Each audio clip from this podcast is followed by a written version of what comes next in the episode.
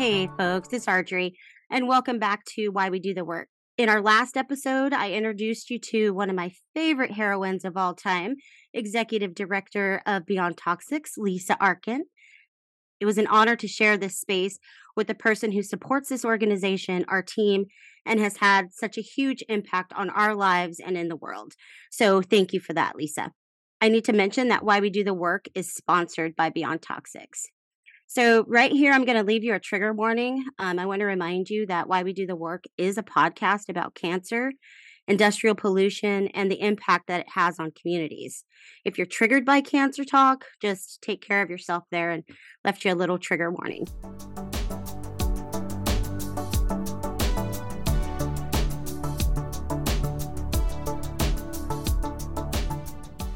Um, one of the unique things about this podcast is that there are so many avenues within Beyond Toxics. And it's super important for you all to hear why our team does the work that we do and some of the projects that we're involved in. Today, I'm joined by two of my air quality teammates, Paige Hopkins and Meet Panchal. They're both from Beyond Toxics. So thank you, Paige and Meet, for being here with me today. Paige, could you introduce yourself? Tell us just a little bit about yourself and your role at Beyond Toxics. Yeah, Audrey, I just wanted to say thank you for having me today. I'm really excited to be here. Uh, I'm Paige, I'm the climate justice organizer. A little bit of background about myself I grew up in southeastern Washington, and this area was a large agricultural area. So there are many farm workers, migrant workers, and that's really how I got my start in this field is thinking about the environmental impacts many people experience um, and have experienced because of this. And that really ignited my wanting and my willingness to work in the climate space in general. And so after college, I found Beyond Toxics and I'm the climate justice organizer. So you grew up in Southern Washington and were you born there? Yeah, I'm from southeastern Washington, have lived there my entire life. Okay. And remind me again how old you are. I am 24 years old, just newly turned 24. Just had a birthday, Sagittarius. Okay. So I bet your parents are super proud of the accomplishments that you've made so young. I mean, moving to Eugene, knowing no one, and taking such a big role at BT was a boss move. And I think it's really awesome that you're so young and you have such an important role. And um, just congratulations on that. Was Beyond Toxics your first I graduated from college job?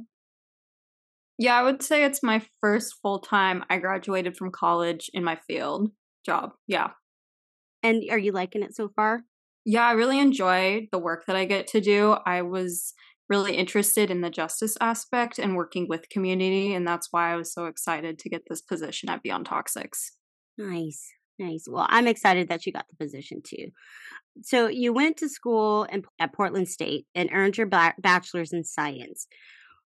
Um, so you graduate, you move to Eugene, and you explained a little bit in the beginning about what brought you to the world of environmental justice and climate justice.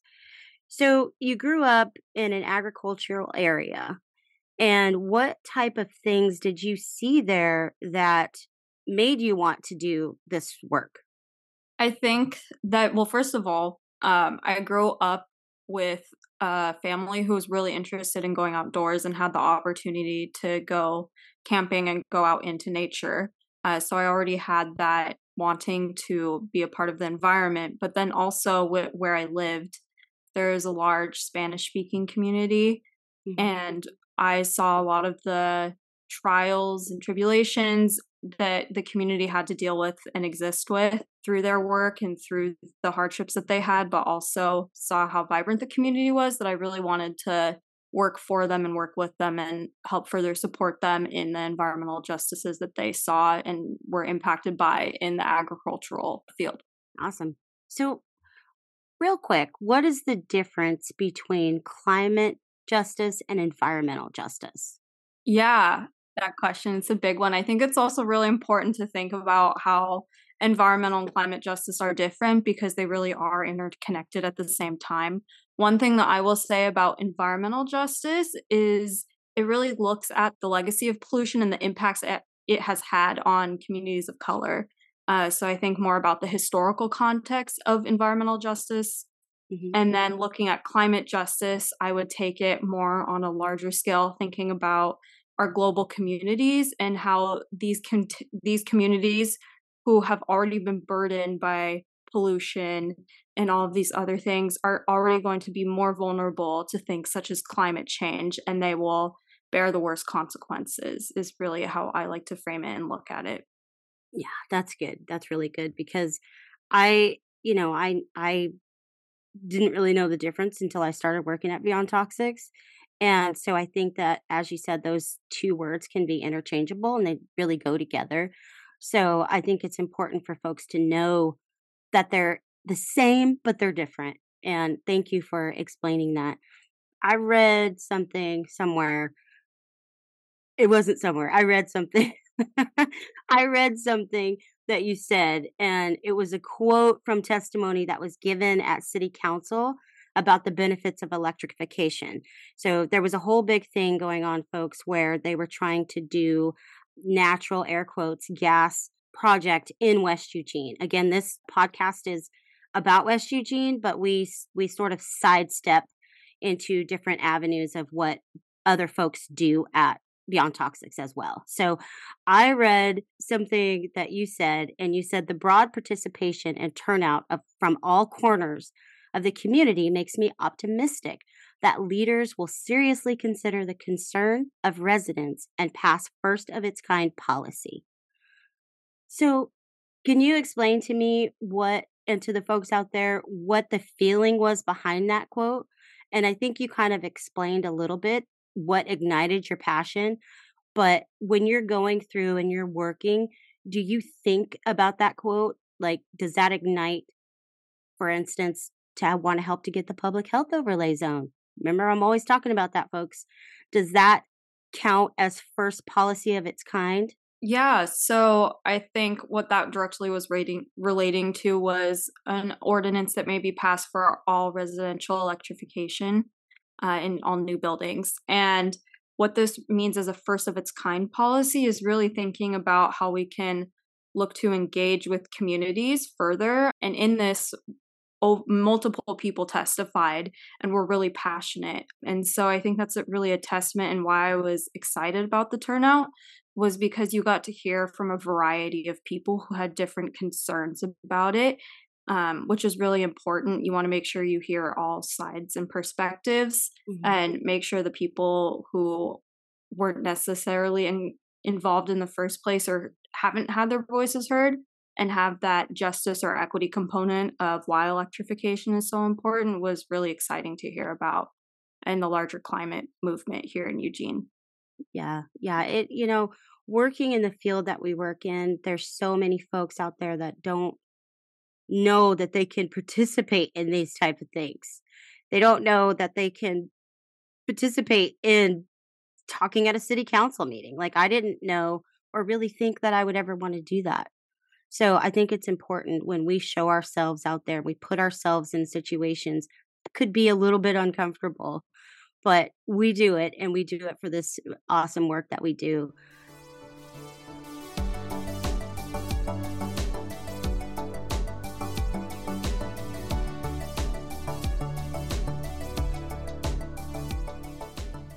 So, Meet, introduce yourself, and tell us a little bit about your role um, as Environmental Justice Statewide Manager. Hi, everyone. My name is Meet Panchal, and I'm the Statewide uh, Environmental Justice Project Manager at Beyond Toxic. And uh, my role largely focuses on um, doing statewide work at the policy level, working with coalitions, different legislative bills uh, as a priority uh, in terms of climate change or even environmental justice and bringing that work back to the local level, uh, working with uh, the climate justice organizer and uh, vice versa. Nice, nice. So you were originally from Mumbai, India. How did you get over here to the United States? Like what what made you and when did you relocate to the United States? or locate to the United States? Um, so it's yeah, it's it's going to be almost five years since I've moved here. I moved uh, to the United States in 2018, right after graduating, uh, right after doing my masters. I got the opportunity through my grandparents who've been living here, who are immigrants themselves. They've been living here for almost, um, I think, 20 years since since the time I was born. So mm, they've been situated here, and uh, I got that opportunity through them. That's awesome. They still live here. Yeah, they they live in they live in LA right as of now uh, in Orange County. That's a lot closer than um, going to see your mom and everybody in India. So it must be nice to have somebody not local, but more local than than India. So uh, first of all, I'm excited that you got to go home and visit your family. That mm. was, I mean, it had been a long time, so I was really excited for you to go over there and do that. I, of course, I missed seeing you in the meetings, but we really missed you at the holiday party because you really step in and lift heavy things and just go for it. I mean, we we were able to handle it, but I remember saying to Paige, "Oh, we need Meet over here because I had the weird thing going on with my hand. Everybody, I, I had an avocado accident, and I'll talk about that another time. But anyway, I had this weird thing going on with my hand, so I couldn't lift a whole lot of stuff. So I was saying to Paige, "Oh, we need Meet over here," but Meet was in India, so we didn't get to have you there, so it's okay. First of all, I would like to see you talk about your work with the media in a bigger capacity because I see you raising your eyebrows. Because when I'm doing these shows, whether it's with people that I work with or not, I look for you because I want to be able to talk to you about something. I want to have something to pull out and have a conversation. And I was looking for a quote, I was looking for anything that I could bring up. And I, you know, for nosy people like me that are trying to find information about the person that I'm interviewing on this podcast, um, just talk to the media a little bit more so I can find you like that. like okay.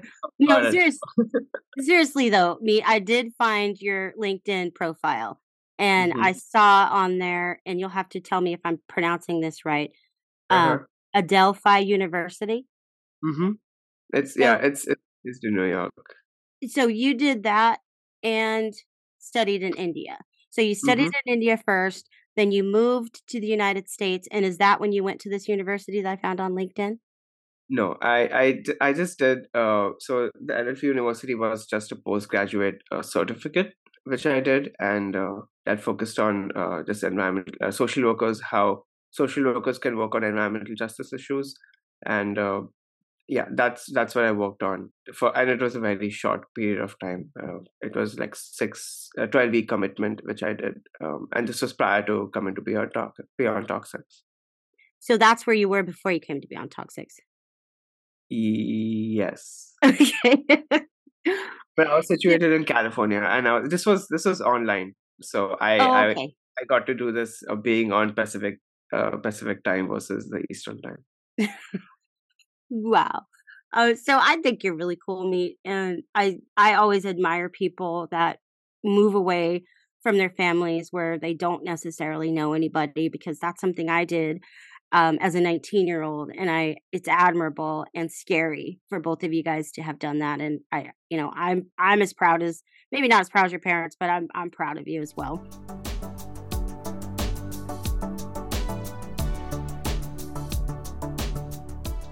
What led you to the the word the road of environmental justice?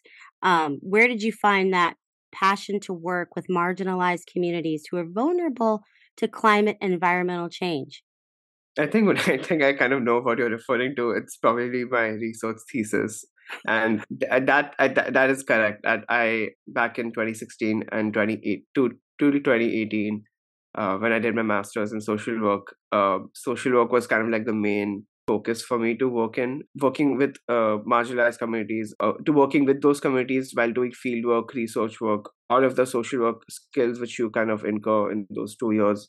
Uh, but in the last year when i was doing more of an action research project um, that kind of stemmed my interest more into like uh, relating environmental change or climate change uh, affecting people's livelihoods. And uh, that kind of paved the road for me to look more into the work of how livelihoods get vulnerable uh, because of climate change. Then i when i came when i moved here in 2018 i was introduced to the the, the entire world of uh, environmental justice and climate justice as these new new terminologies.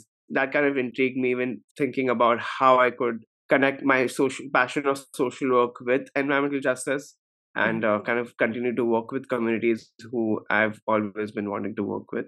Because I because I think always think that uh, at least back in India, those communities were unfortunate, had least resources, and uh, didn't have much uh, human capacity to help them to get them out of poverty. So that's where it kind of everything uh, started. The the ball kept rolling from there. That's awesome. I mean, it's so cool that we get to do this work, that we get to to extend ourselves in a way that most people don't. You know, like there's not a whole lot of people that I've met throughout my lifetime that want to do this type of work. And so it's commendable. It's it's hard work. It's extraordinarily triggering for me, to be honest, because um, the whole reason I work with Beyond Toxics is because Zion got sick. So this job can be triggering to me. Like we spoke yesterday, I spoke with a woman who just recently found out that her husband has a really rare brain cancer. So rare that people don't, the doctors didn't know about it. So they're sending him to this place and sending him to that place. He's 34 years old. He grew up right down in, right down on Baxter Street, right next to Roosevelt Avenue. And so speaking with people like that, it makes me mad for them. It makes me mad for me and it makes me mad for West Eugene. And it's it's a trigger. You know, it's it's it's kind of hard on my mental health sometimes to be honest. But having teammates like you guys to support me in whatever endeavors I have really helps my really helps my mental state. So, thank you for supporting me. Like I said in the top of the show, Paige and me and I are three members of the air quality team at Beyond Toxics.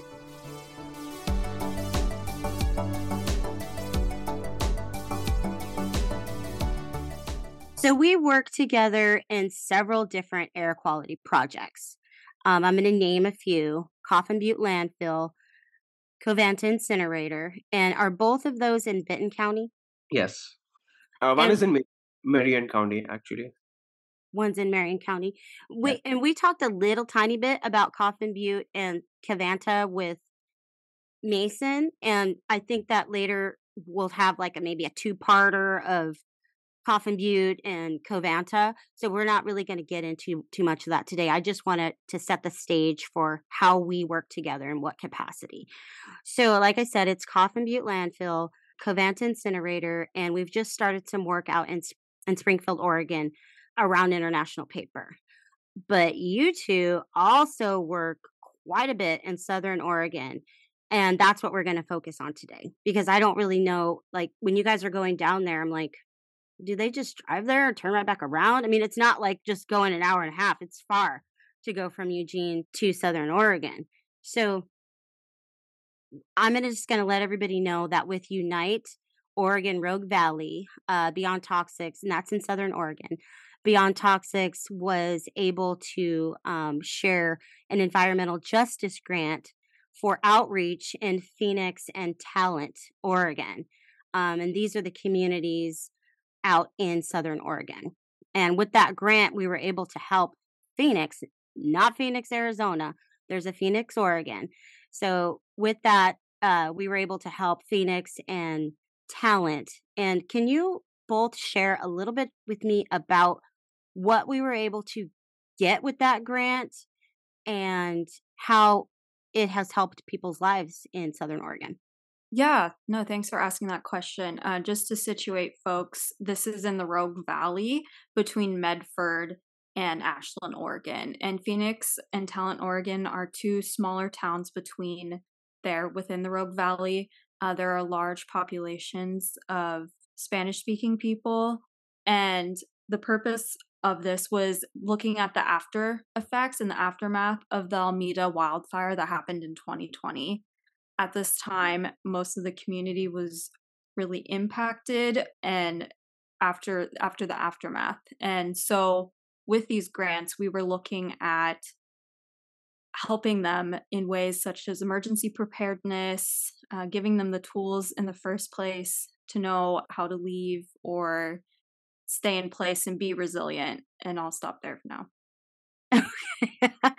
okay, uh, that's great, Paige. Um, I I'm always really curious about what you all are doing down there, and I know that um, being able to help the folks down there with um, some air quality monitors and emergency go bags is a huge deal because of those Almeda fires that happened in 2020.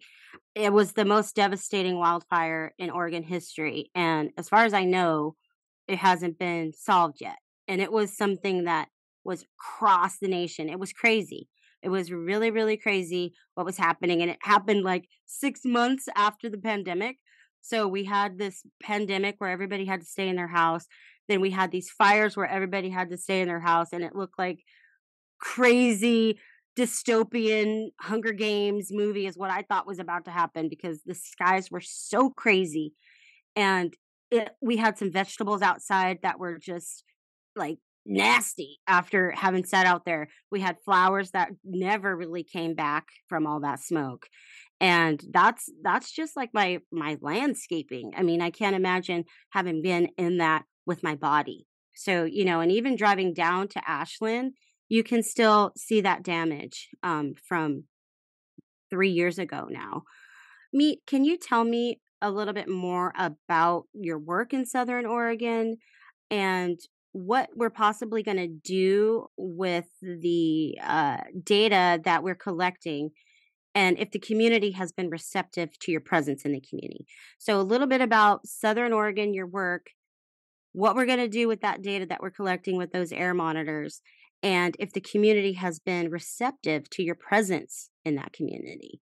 Yeah. Um, so talking about just my role uh, in Southern Oregon, I was researching on the topics of how wildfire affects uh, local communities, especially during wildfire. Like people need to shelter in place.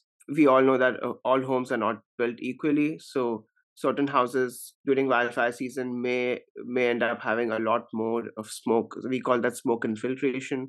Uh, uh, so wildfire smoke residue and infiltrates houses, which which are poorly ventilated or have poor insulation or even poor windows for that matter and that may seep uh, the wildfire smoke leakage. So the idea of using the low cost sensors or low cost uh, monitors uh, we use purple air for that matter to help us kind of answer those questions during a wildfire season if it's better for communities to to stay indoors rather than being outdoors. uh, because if wildfire smoke uh, infiltrates your house, uh, if you have poor ventilation or poor insulation or even poor, um, just poor windows, uh, the air quality is much worse being inside uh, than being outdoors. So we wanted to do that uh, community science approach of doing that study where we would at least choose 10 houses or um, and three control houses where we would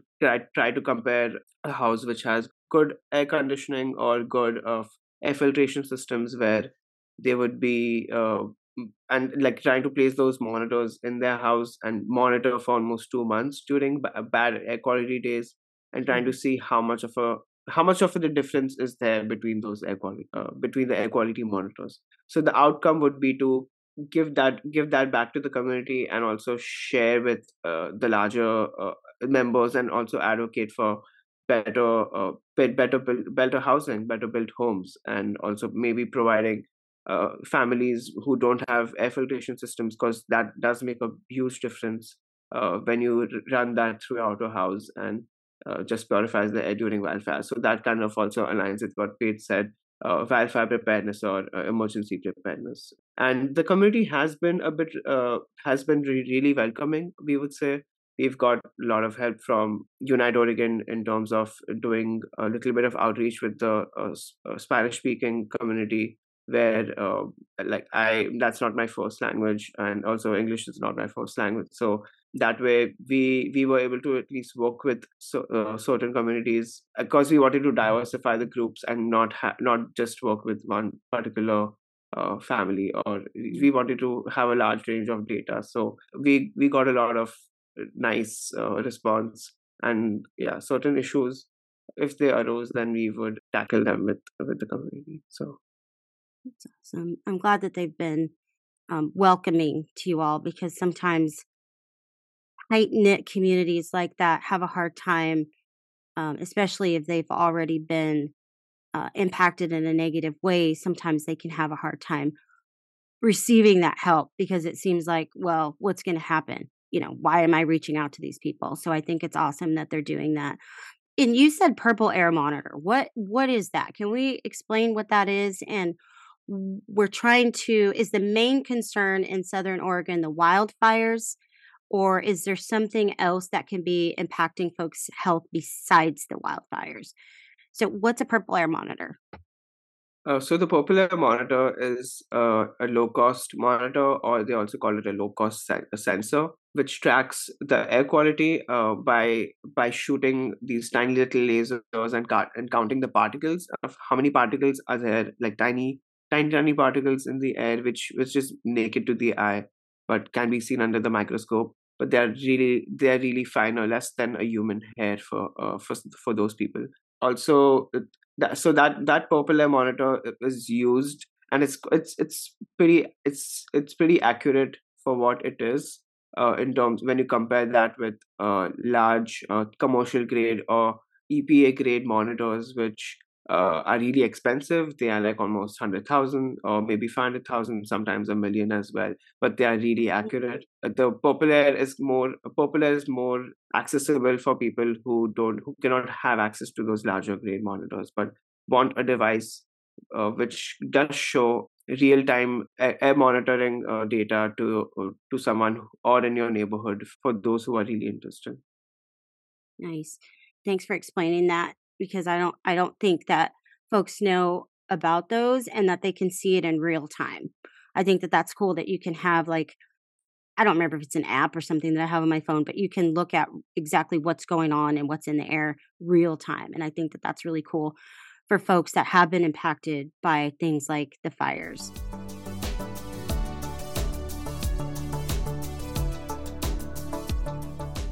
So, Paige, what are we concerned about out there besides the wildfires? And what sort of health impacts, if you can explain a little bit, can be caused by being exposed to wildfires? Like, is that the main concern down in Southern Oregon with the air monitors?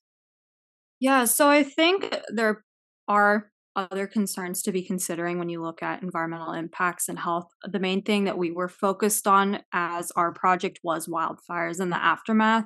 And this can be twofold physical health and mental health. What we did is we canvassed in the community to learn about the impacts people felt after the fire, whether that was physical health or as well as mental health. So, on one part, people did say that they experienced higher rates of shortness of breath, more coughing, just respiratory issues, or if people who had asthma, it was higher increased just because of the long time of really high smoky or unhealthy days in the air down there. And so that's something that's common with wildfires. The particulates are really hazardous to your health if you are exposed to them for too long. And many of these communities were essential community workers, so they did have to work through the fires and through the smoky days. So a lot of people were impacted. On the second half of that, also just the mental toll that it can take um, mm-hmm. on communities. When we were canvassing, a lot of communities just discussed overall the how impactful it was on their family and their kids um, and their community to have to just pick up and leave Mm. And many of the communities were burnt down and are, are still having to be rebuilt two years later. So it's almost twofold with wildfires looking at physical and mental health. Wow. I never really thought about the mental part of it. I mean, I know that folks down there are probably just riddled with PTSD from what has happened. Um, so I guess, you know, yeah, it, it could definitely have a toll on your mental, make you feel alone and make you feel like it like you don't matter. So what you all are doing out in Southern Oregon makes people feel like they matter and that's awesome. So I'm going to switch a little bit here to back to Lane County for a minute. What is the Lane County Equity and Resilience Project? What is that? And how do you think, after two years of working with the task force, so you're going to tell me about that task force. How do you think working with them resulting in the board of commissioners saying yes to adopting this project? I'm going to have you tell me what that project is. How do you think that framed the the road for you to be able to help folks like the folks in Southern Oregon? So what is the Lane Equity and Resilience Project? Yeah, so Lane County Climate Equity and Resilience Project refers to the third phase of the larger Lane County Climate Action Plan. They first looked at mitigation, which looked at capturing greenhouse gases and lowering those emissions. And this plan focuses on resilience and adaptation, which further considers the lasting impacts and how to further adapt to climate change. So that could be a multitude of things. This plan really looked holistically and intersectionally at the built, cultural, and natural world. So, whether or not, for example, forests, they also, for rural landowners who own forest land in Lane County, how are they going to be impacted? Not just their forests themselves, but also their livelihoods that they depend on economically on this land. So, providing tools or ways that the Lane County can further support, act, or convene with forest landowners, for example, to mm-hmm. give them opportunities to further adapt to climate change because they are a vulnerable community.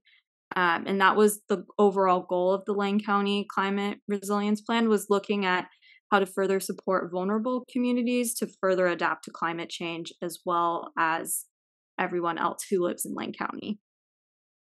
Nice and you're being humble right now because this has been going on for two years and that's a pretty big deal for for them to say yes we want to have this project. I think it's really awesome that took two years and that is going to help those communities that could be prone to wildfires so i think that that's awesome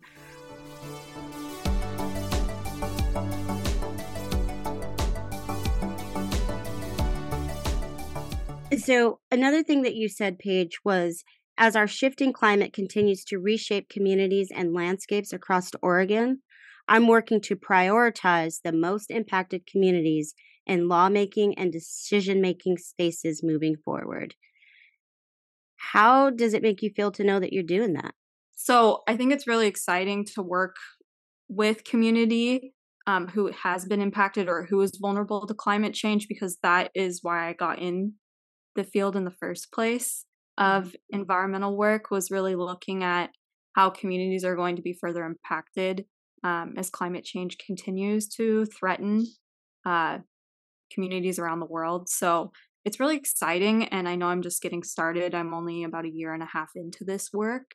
Um, so I'm really excited to continue uh, and build upon it. I think this is just a stepping stone in the process uh, to further do more work uh, through Beyond Toxics. Nice. And d- does anybody in your family kind of do this type of thing? Are you the you the the the one that picked it up and said, "I'm running with this"? I think my parents really instilled the some of the values within me about uh, looking at vulnerable communities, but also looking beyond that. I really started this work on my own, and my parents have given me a really great foundation. But I would say I'm one of the first people who really started in the nonprofit space working in climate justice. Yay, you're trailblazer. Just like the Blazers. Um, so um Meet, I'm gonna ask you, I'm gonna say something here that you said too. And I think that you guys are probably like, how is she getting all these things that we talked that we said? I don't remember saying that but I dig so that mm. I can have, you know, it's a little something to be like, you said this. So, Meet, you said you're excited to be on the forefront of connecting and communicating with community groups and other nonprofits that represent BIPOC communities impacted and historically disadvantaged Oregonians. That's a that's a lot. So, are you excited about it still? Like what? are you are you walking in that excitement right now? Is like I'm doing the exciting thing that I said I was going to do. yeah like i i am pretty excited i was we were i was hoping that this year we would be working on uh, one of these really amazing legislative bills uh, which was called the uh, the goal uh, goal 20 or like goal 20 for climate change we're like adding another goal to the DLCDs or the De- department of land conservation uh, and development. The, the goal number 20 which would uh, put to climate change as a criteria uh, when you're deciding to use on when when you're deciding to make land use laws or land use uh, just any sort of land use. And that that is something which is uh, really passionate about in the, in that way. But uh, yeah like i think that that would be don't want to say it as a game changer but i think that would be a huge win for us. If we get to choose what needs to be there in terms of taking environmental justice in, in, in place which helps the oregonians uh, like i said previously and also looking at uh, climate change holistically or, or when you're making a decision on what to do with that land uh, but you're considering climate or an environment uh, and who's going to be impacted as one of those criteria before you make a decision. And you're involved in the community for that for for those decisions. So yes, yes i am i am uh, pumped uh, or excited about that.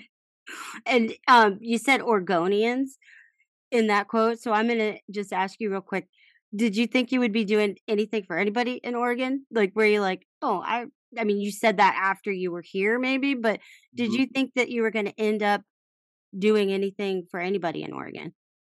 No, not no. I, I, like, like I said, I don't think so. I, I never thought in a thousand years I would be here, like in United States, for that matter. So saying that oh, I'm going to be working for Oregonians, I think two years before I would have been, I would, I would have been saying, oh, I'm going to, I'm going to work for Californians, or three years ago I would have been saying, oh, I'm going to work with all the, I don't know, Montanians or more for people from Montana, for that matter yeah now i'm looking at like where i'm working with and uh, working with the communities i think just where where I am currently working with those communities just is uh, is really impactful for me to as my own personal goal and values of where uh, where I've come from. So yeah. I would be remiss right now if I didn't do a shout out to Beyond Toxics. Beyond Toxics makes this podcast uh, a thing. It makes it something that can be a resource to folks, not only to learn about um, cancer, but to also learn about some of the other avenues that we work in in Beyond Toxics. So I just want to thank you, Lisa, again and again, and everybody at Beyond Toxics that works so hard to um, make things better, to leave a good mark on the world. And, you know, I say this all the time is that we're leaving this planet to ki- our kids, our grandkids, our grandkids, grandkids. You know what I mean? We're leaving this place to them and it's it's not ours. It's theirs and we need to be good stewards of this world and to help them. And so Beyond Toxics makes that possible and you can find out everything that we're doing at beyondtoxics.org. You can find Paige there, you can find Meet, you can say hi to Mason. You can see Crystal, who records this, and she's super awesome. You don't get to hear her or see her, but she's there.